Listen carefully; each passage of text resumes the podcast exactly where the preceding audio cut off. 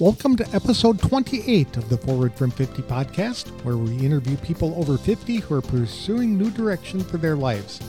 It's an opportunity for men and women to tell their stories their way in their own words. I'm Greg Gerber, the founder of Forward from 50 and your host for today's show. When Don Gleason was a child, he observed the impact pollution was having on his favorite fishing streams.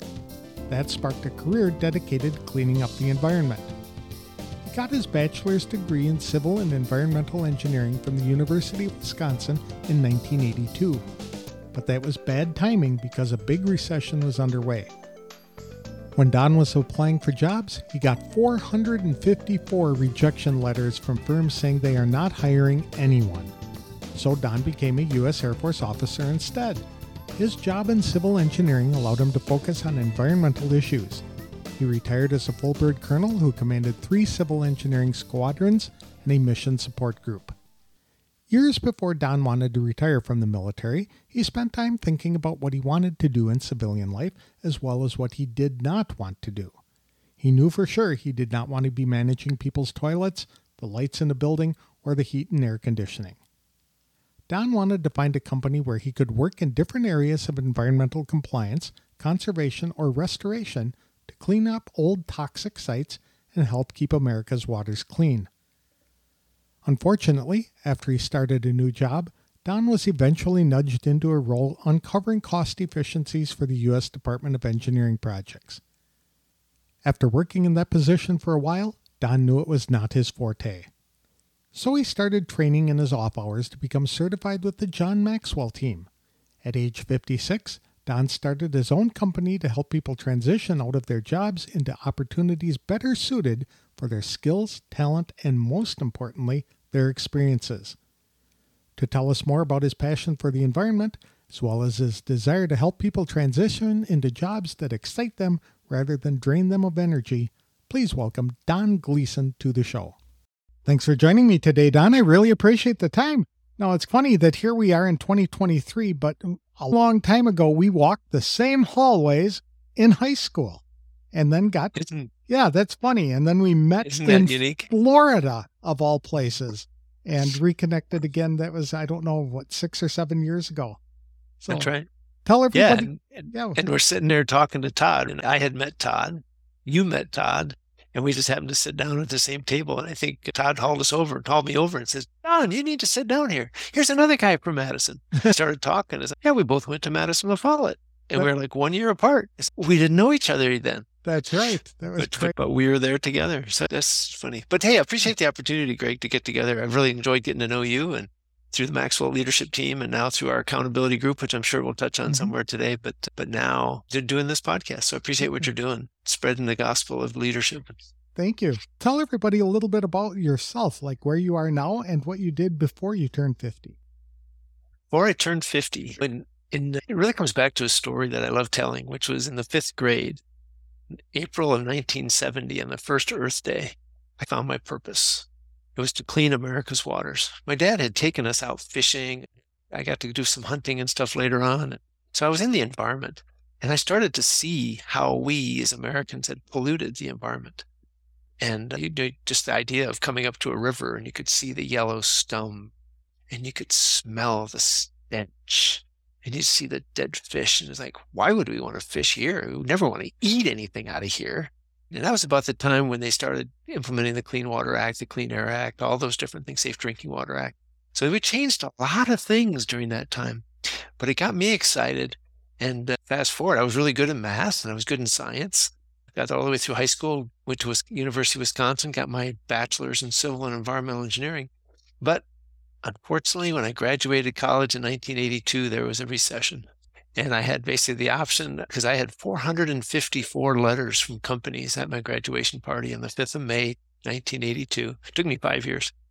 And, uh, and they all said, thanks, but we're not hiring right now. So I was discouraged, but I just kept on moving. And I got the opportunity to join the U.S. Air Force. And it was about getting some experience. I could have gone back to, and some of my friends did. They went back and got their master's degree because there was no jobs out there. But I just, I needed to get out into the world. So I got in the Air Force, and I tell you, officer training school was tough for me.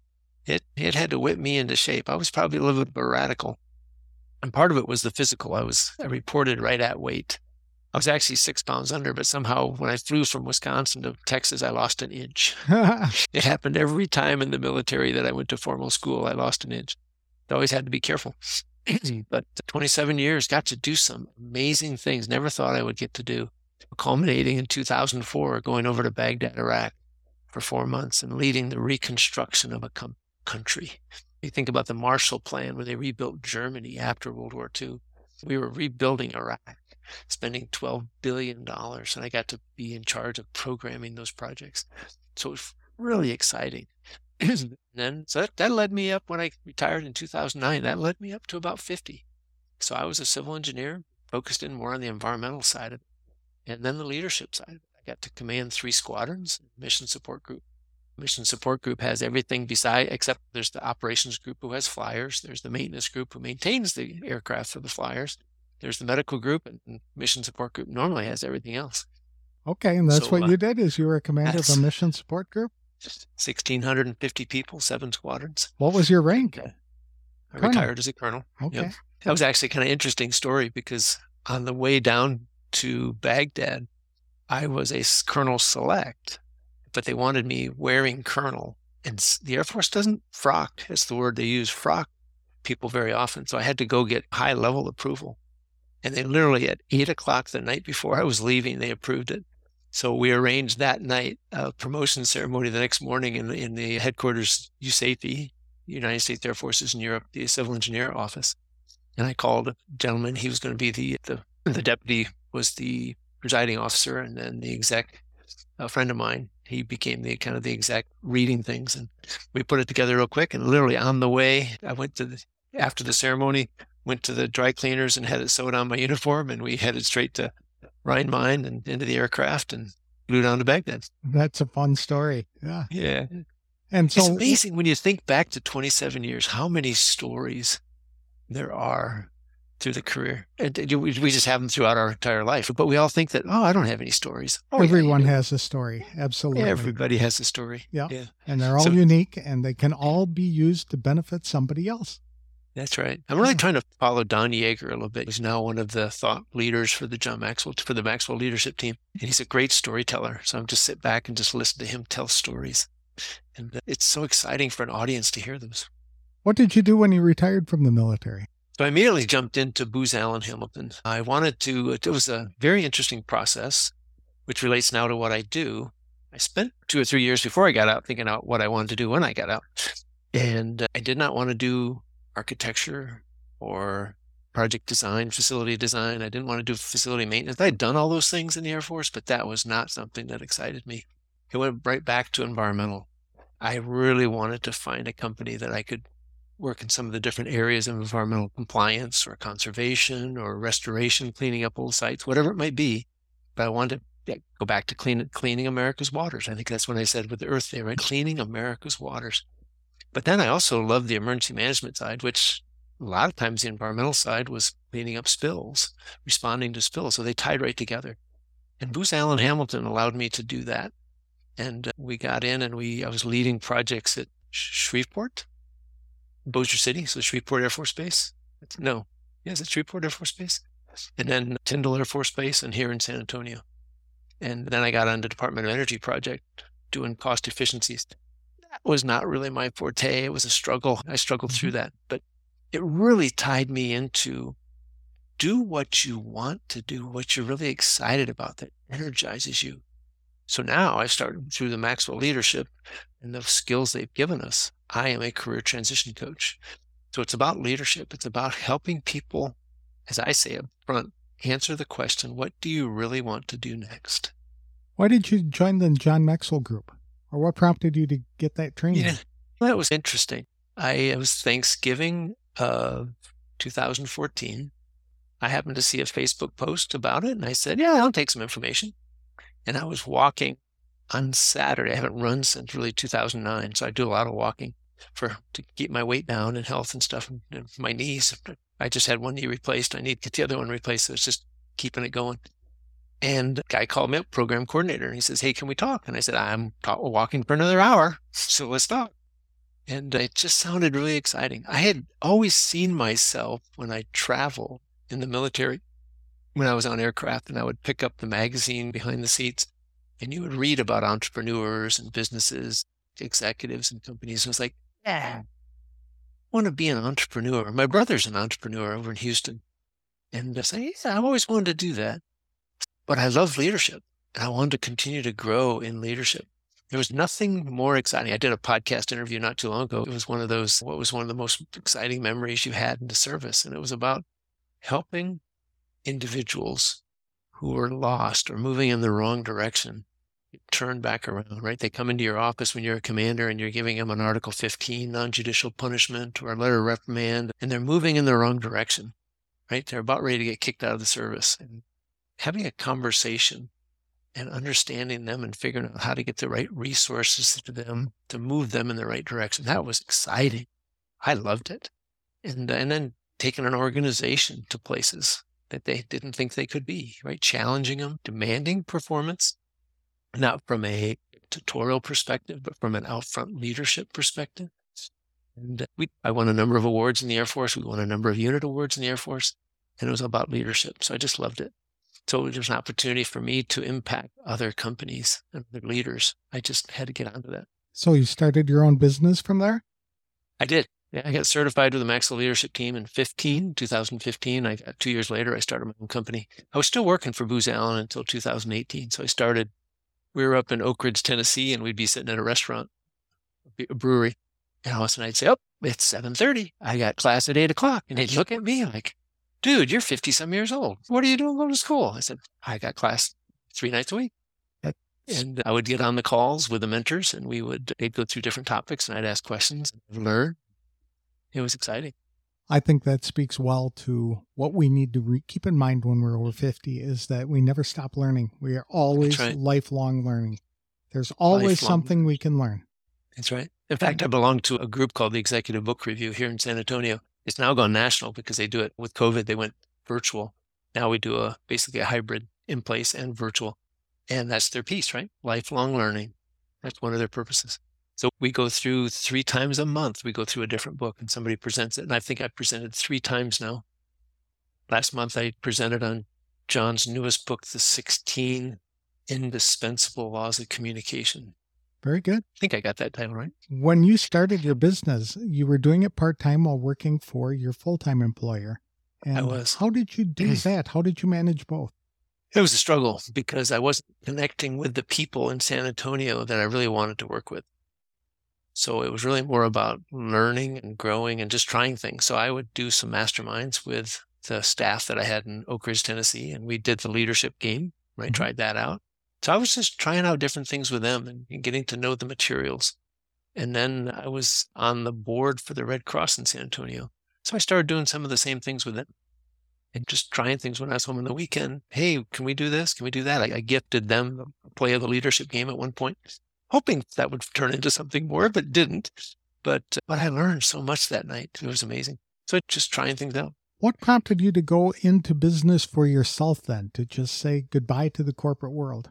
I was frankly tired of the contracting.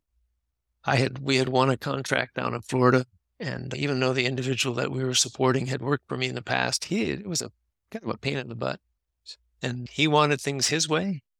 My contracting officer was saying you can't do certain things like that, and I was trying to balance in the middle, and it got to be a challenge to communicate, and it just didn't it wasn't fun anymore. When I got onto the Department of Energy job, the prime contractor we were with, it just was very political and uh, frankly abusive and just wasn't fun anymore. I did not, I would sit in my room. I had an apartment one year in Amarillo, so I didn't have to take all my stuff home every Friday night. and I had to then for another year in Oak Ridge, Tennessee, and I would sit there sometimes listening to songs about quitting and giving my two week notice. And I was like, yeah, you got to pay attention to this emotion, right? There's something here that says this is about to end. And 2017 at our Christmas party, it just, somebody said something and it flipped. I said, I'm done. It's that, time for me to leave. Time for me to leave this project. I like how you put that. Is something is about to end. It signaled a transition. It's not that you're done. but you're Mhm. moving in a different direction because so many people don't recognize that transition prompt. So they Mhm. stay stuck in a career they hate, working Yep. with people they do not like, doing stuff that is just leaves them uninspired and unfulfilled. And so Exactly you recognize that and you jumped into a different career. But now right. I understand you're helping other people identify those transitions and to take advantage of them. It is because when I got out of the military, I spent, like I said, I spent those two or three years really focusing in on asking myself, what do I want to do? The year prior to getting out, I did the executive career transition program. And it's the second time I did it, but she had a whole list of questions. And I remember sitting in my office at home in Fairfax and Virginia, just, just outside DC, and going through those questions that night and just not accepting an easy answer. You know, right? It's basic questions. Do you want to supervise people or not? I loved supervising people. Mhm. So it was yes. How much do you want to travel? I don't want to be gone that long. So 35%. Do you want to do business development? I don't really know anything about business development. I think that sounds exciting. A lot of people shy away from it. I, I took it as an opportunity. So I actually did about 80% business development in some respects through my career with Booz Allen. I went through all of those questions and really thought into them. And it, that pays me service today because I really know what I want and what I don't want. So a lot of people, I would imagine, they get frustrated or get that point in their job where they know they've got to change. So they just start looking for jobs without giving any consideration to what it is they really want to do. That doesn't sound like the best way to No. build the last stage of a productive career. That's right. And I think they asked the wrong question. There's a quote that you and I have learned, which is when you change how you look at things, the things you look at change. And when you look at, you even back in the days, we'd pick up the newspaper and you look at the want ads. Right now, it's on, it's on the job boards and stuff. It's on through the internet. It's all those different things that are there digitally. But you still ask the same question: Can I do this job, or do I want to do this job? If you ask the question, can I do this job? You're going to get this huge list because, yeah, you can do a lot of things. Do I want to do that? Like I said, when I retired in 2009, I didn't want to do design. I didn't want to do construction. I didn't want to do facility maintenance. I could. Would I do that? Oh, yeah. And If I had well. to fall back mm. to I could have done it very well. I did very well. I got some awards for it. But it was like, shoot me now. No way. It's, and I tie it into the energy, right? When you're in a job that you really like, that you're excited by, you're energized in the morning. You can't wait to get there and take on the challenges and deal with some of the issues and advance the team toward the goal. And then the day just runs by, right? All of a sudden you think it's like coffee break time. I'm sorry, you think it's quitting time and it's really just coffee break time. It's wow, where, where did that day go? Right? Maybe I have that backwards. But anyway, the day just flies by. But when you're de-energized, you don't want to go. There's this thing now called the Sunday Scaries. A Sunday Talk- Have you heard of that? No. So on Sunday, the anxiety in a lot of people is raising when they're starting to think about coming back to work Monday morning. And it's, they get anxious, they get, they, they can't sleep, they almost become dysfunctional on Sunday night trying to think about getting ready. The last thing they want to do is go back to work on Monday. So they go in regrettingly, they do what's required, but they're not excited by it. The day just ticks by. You're watching the clock tick by tick. This is where you think it should be quitting time, and it's really only coffee break time in the morning, right? I had this backwards earlier. But when you're not excited by the work, everything just goes wrong, and you go home exhausted because it's taken all the energy out of you. And what do you want to do when you get home? Sit down and have a beer and watch TV. And just Kick- get into that rut that's very Yeah. difficult to get out of. So, how many people do you think are probably in that position where they feel that they are not engaged in work or that they don't have a purpose? Survey after survey says 75% roughly disengaged at work.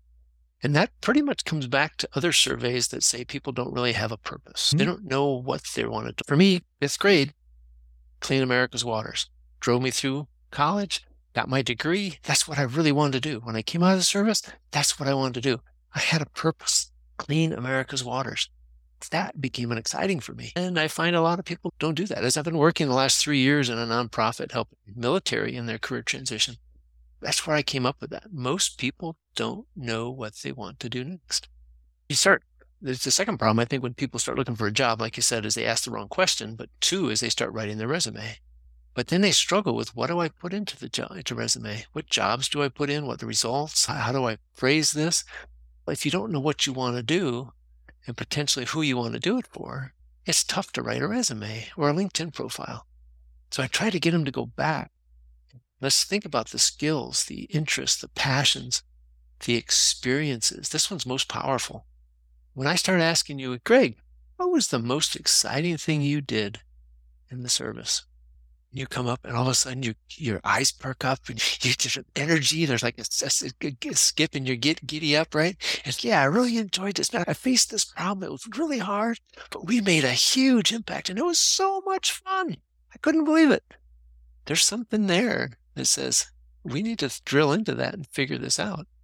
I've talked to a lot of people. Oh, continue. Go ahead. I was going to say, but the flip side happens too, right? What was the worst experience? and and you start get a feel for what they don't want to do. If, if you asked me that, it'd be that facility maintenance piece and stuff. I don't want to be managing people's toilets, the lights in the buildings, and the heat. Yeah, that's that's not the best use of my skills. I'm sorry. I love that people want to do it for me. So I had one guy, if I can just brag one time. He says, I said, so he's from Alabama. I said, so why'd you join the army? He goes, there was nothing for me there. It was going to be drugs and alcohol and prison and gangs and probably an early death. I didn't want that. I wanted out. I said, okay. So we talked and talked and talked. I said, what was those good things? He talked about the challenges and project management and stuff. I said, what was the best experience?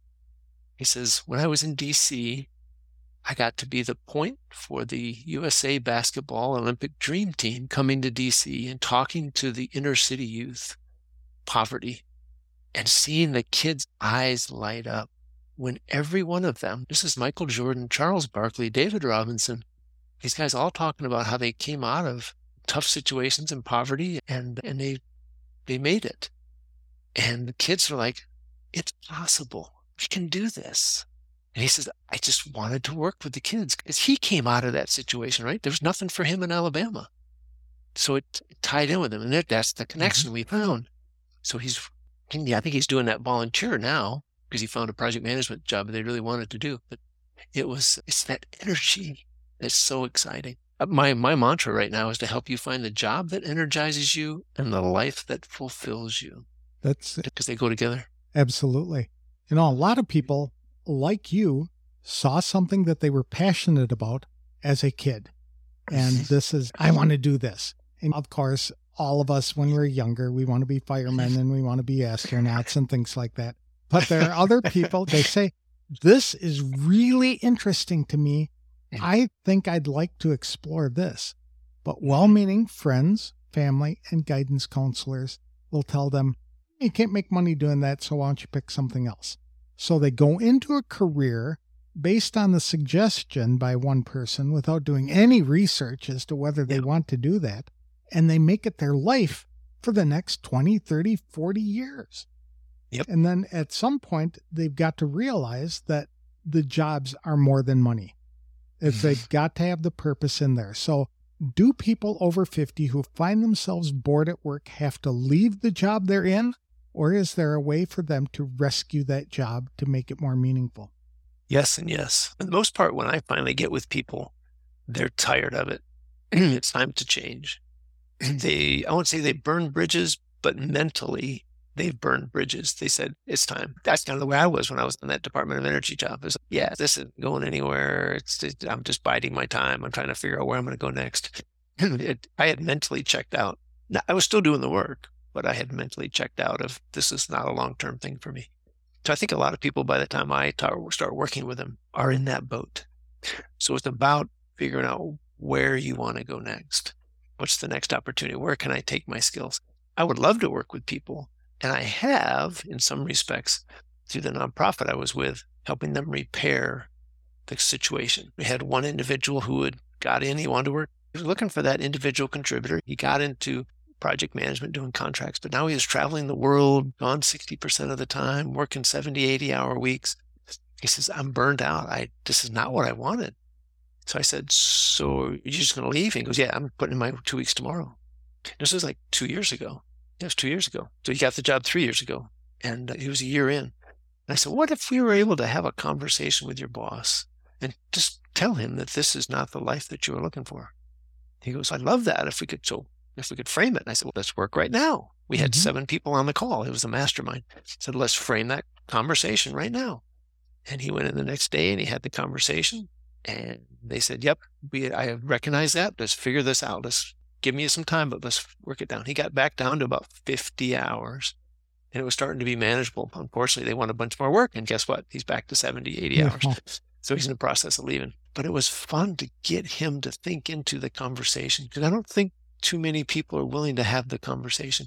When you think of 67% of people are an S in the DISC personality assessment, and S's resist conflict. I'm an SC. I feel it every time I go into a conversation, but I know I got to do it, but I don't want to do it. But a lot of people let that stop them. So they won't go into the office and have the conversation with the boss. They say the boss should know. The boss is seeing how many hours I'm putting in. No, he's not. He's mm-hmm. doing his own work. He's out traveling. He's winning work. He or she, they, I should use. And you got to sit them down. They may not know that's not the right thing for you because we did that in the military. We worked 60, 70 hour weeks. When we were deployed, we worked 100 hour weeks. You got nothing else to do. So it almost is, we jump back into almost what we don't want. And you have to first identify, I'm pointing to my head if we're not on video, right? We have to identify to ourselves what we want and what we don't want. And then we have to communicate that to the boss and uh, say, this is out of bounds. They came to me at one point and said, Hey, we'd love to have you do about 40% facility maintenance. And I said, Nope, it's not what I'm, it's not what I'm interested in doing. Mm-hmm. Told you I'd do 10% because I'm going to be a team player. But if that has to go more, I'll probably be looking for another job. I said, I don't say that as a threat. That's just, it's what I want to do now. I get to choose just like everybody else here gets to choose. I didn't get to choose for 27 years. Now I get to choose, and I'm going to choose.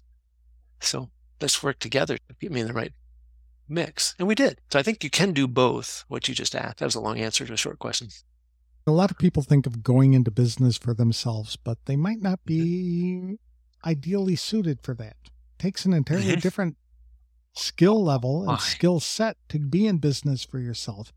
So, what would you tell somebody? Would you say find a job that works for you or go into business for yourself? Or would it depend on the individual? It definitely depends on the individual.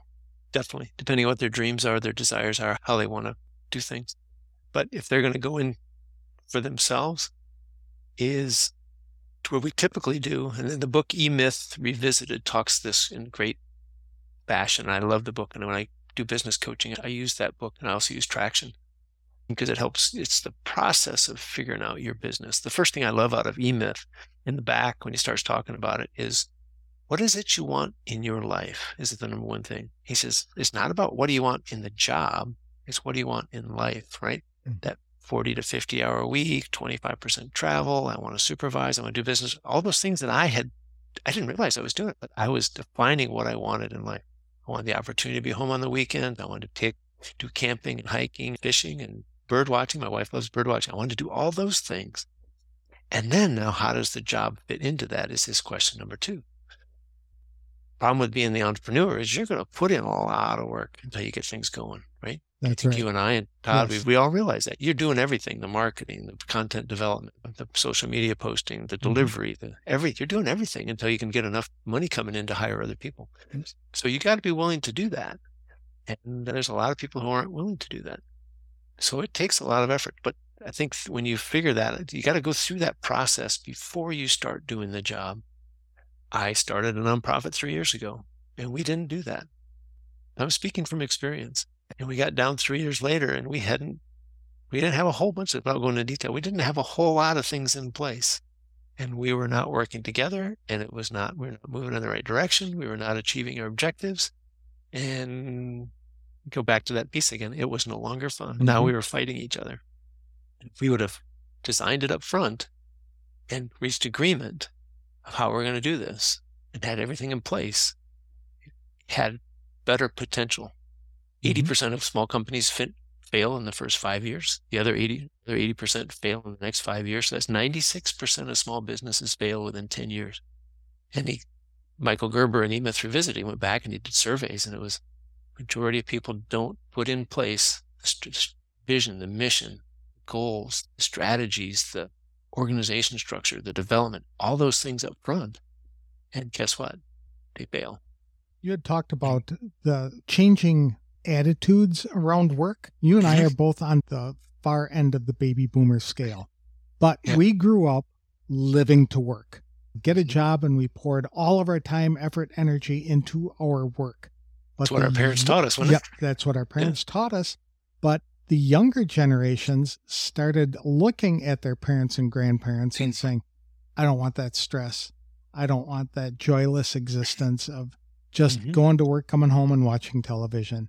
So they started developing this idea that they're going to work to live.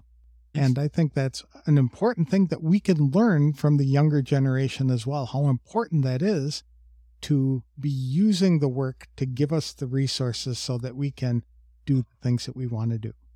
Yeah. My daughter, I want to brag on her for a second. she she's a millennial. She's the youngest of three. All three of my kids are millennials she always had a dream, even before COVID, to get a cargo van and renovate it to be a camper and then go on the road and work remotely and see the world, see the national parks. Well, she did. Last year in June, she bought a cargo van and we helped her buy it and we helped her do the make the cabinets and stuff. And she had all kinds of other friends who helped her install the solar panels, install the batteries, do this, that, and the other thing, and uh, have the holes in the roof and the floor. And she's now spent five weeks on the road going up the coast of California. She lives in Nebraska. So she drove all the way out, drove up the coast of California, and then she did another trip through the Rocky Mountains for four weeks. That's... And that's experiences. And I talked to her founders of her company. We were in Lincoln, Nebraska a couple weeks ago. And uh, we were going out to lunch and we stopped and she introduced us to two of the four founders of the company and they're just they love it. They mm-hmm. are tied in with the experiences that she's doing and things she's seeing, and she's got her clients into it. They're excited every time they get the call. Tell us where you're at today. What are you seeing today? What was the challenge last night? And she's doing her job fantastic, is what they said. So it was funny because they said when we walked in the room, "Thank you for birthing this girl. she is awesome." It wasn't about thanks for helping you grow up or just the great skills she has, which she does as well so it's just it was it's fun to see how that generation is grabbing onto that. She is grabbing onto that. And I think you're exactly right. In the book Tim, Moore, Tim Elmore just wrote, we were talking earlier, a new kind of diversity. He goes through each of the generations, the builders, boomers, X, Y, and Z. Y is the is millennials, Z, as he calls them, the coronials, because they've had several different corona issues over the last 20 years. So why are they, who, what are they like? What do they drive to why is it behind that? The economy, the stock market, technology, all those different things impacted them differently. I remember this, this here's a simple thing. Christmas. My parents used to always pick up the wrapping paper, fold it up, iron it. My mom, my wife's mother did the same. They saved it. Because what did they do? They came out of the 20s and 30s, Depression, the Depression, yes. and, the, and World War II when they were saving resources. And that just became I'm reading Atomic Habit, and that's became a habit because they did that. I do that, and it drives my kids crazy. Dad, we can just go buy more paper. We can. There's plenty more out there. I can't do that. it, it, goes against what my parents taught me. It goes against my environmental sustainment sustainability background. I I realize how I got trained. Right now, while my kids don't understand me, if they read the book, maybe they would understand me. Mm-hmm. Oh, this is why dad's the way he mm-hmm. is. Because I now look at the kids and, oh, this is why they are like they are. Yeah. Living, living, working to live, mm-hmm. not living to work, looking for experiences. I think there's so much to learn in that arena. I love the story about your daughter because when we were younger, of the adults would tell us if you don't shape up your life, you're going to live in a van by the river. And now it's a lifestyle choice. The people want to do that kind of thing. I'm, I'm laughing because yeah. she did a social media post about two months ago and she was sitting, her van was sitting by a river. And she said, I got told all the time, make sure you succeed or you're going to be in a van by the river. And guess what? I'm succeeding and I'm in a van by the river. So you nailed it. That's yeah, right. so funny. Yeah. yeah. Is there anything you'd do differently if you had to start over? I always go back to what some people have said when we ask that question, which is they say no because everything I went through developed me into the person I am today. I wish I would have known more about personality assessments when I was in school and understood who I was naturally, why I do the things right. Because I'm an SC in DISC, I'm in C very analytical, very process oriented, compliance to processes, right? I got to develop a step by step and I walk through it same way every time. I can't be that D who just, you know, or the I who just randomly works on things. I got to do it in an organized manner. And, uh, and the S is very teamwork and collaborative oriented. So I'm going to, I'm going to focus in on that team focus, not just getting things done, but I want to do it as a team. And I wish I would have known that because, in fact, I, I told a story. My, I remember since the fourth grade, every parent teacher conference with my mother. And the teacher would say, Don has great ideas, but he never, he's slow to participate in classroom discussions. He needs to raise his hand quicker. He, he adds so much. She missed that I'm a C, that I'm thinking before I speak. I's speak before they think. They, they speak before they think, right? So it's always the I's that are talking. It's the C's are sitting in the back of the room thinking through things. And by the time I processed it and was ready to jump in, she was off to the next question. So I started all over again.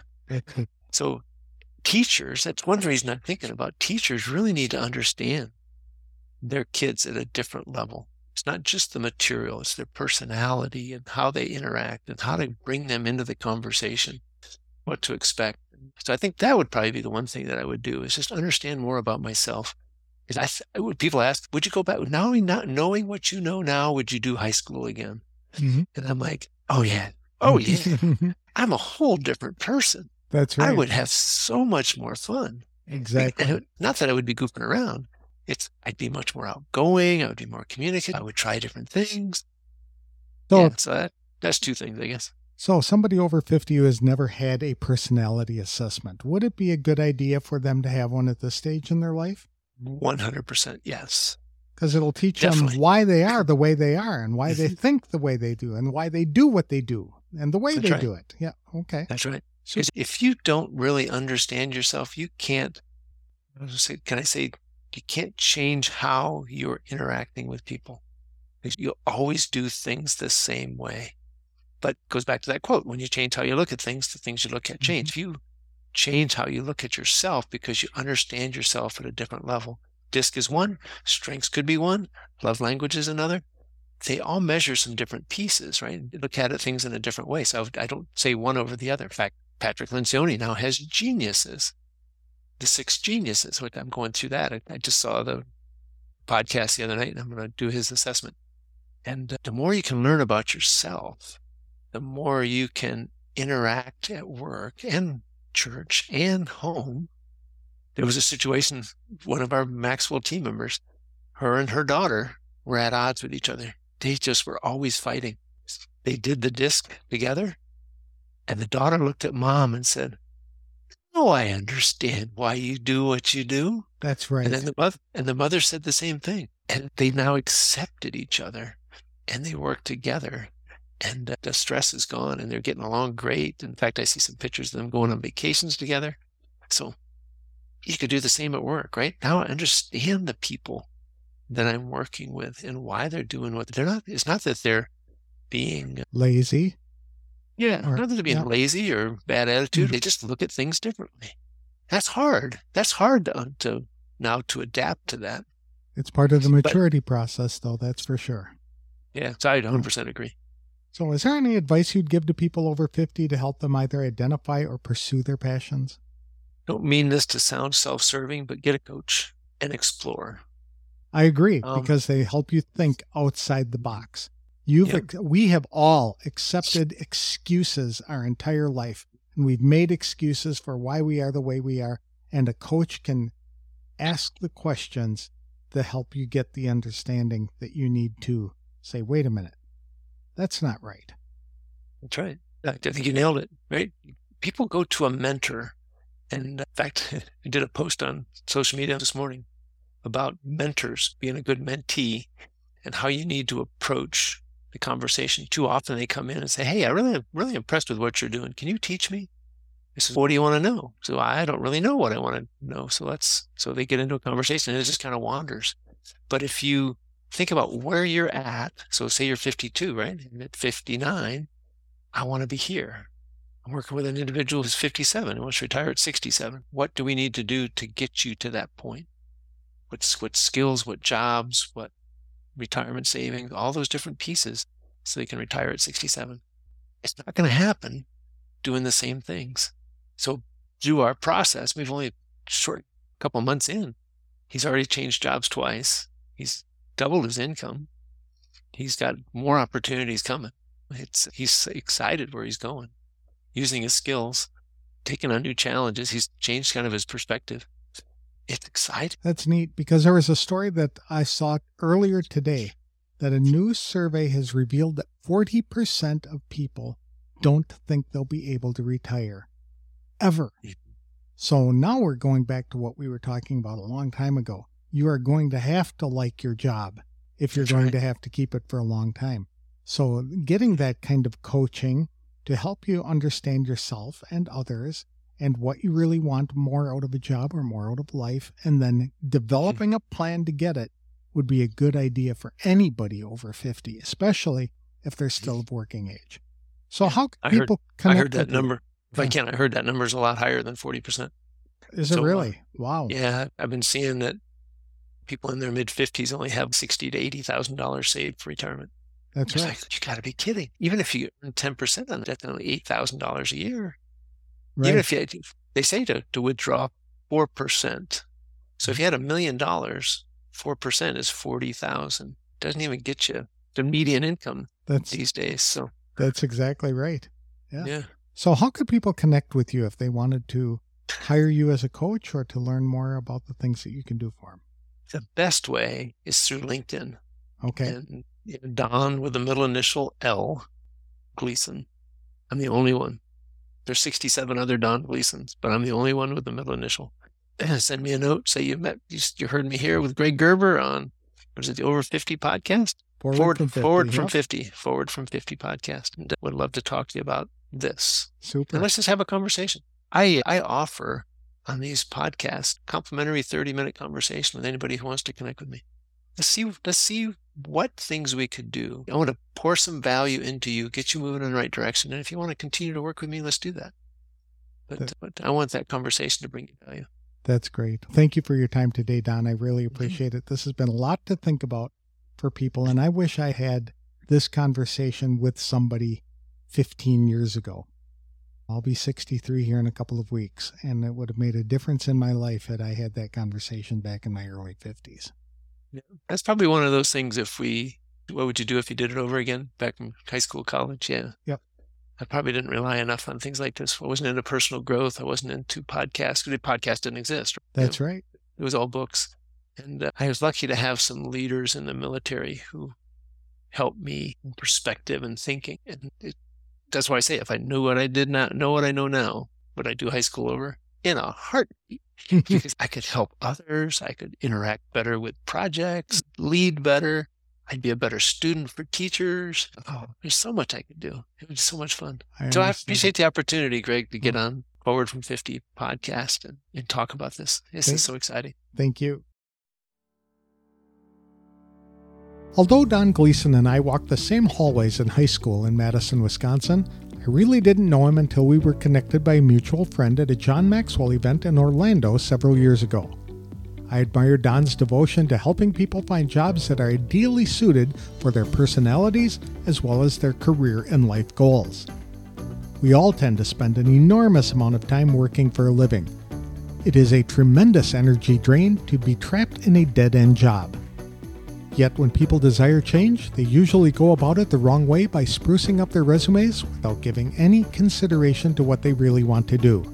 It's a bad way to step into the final stage of a productive career. There are a lot of jobs available to people who are looking for work today.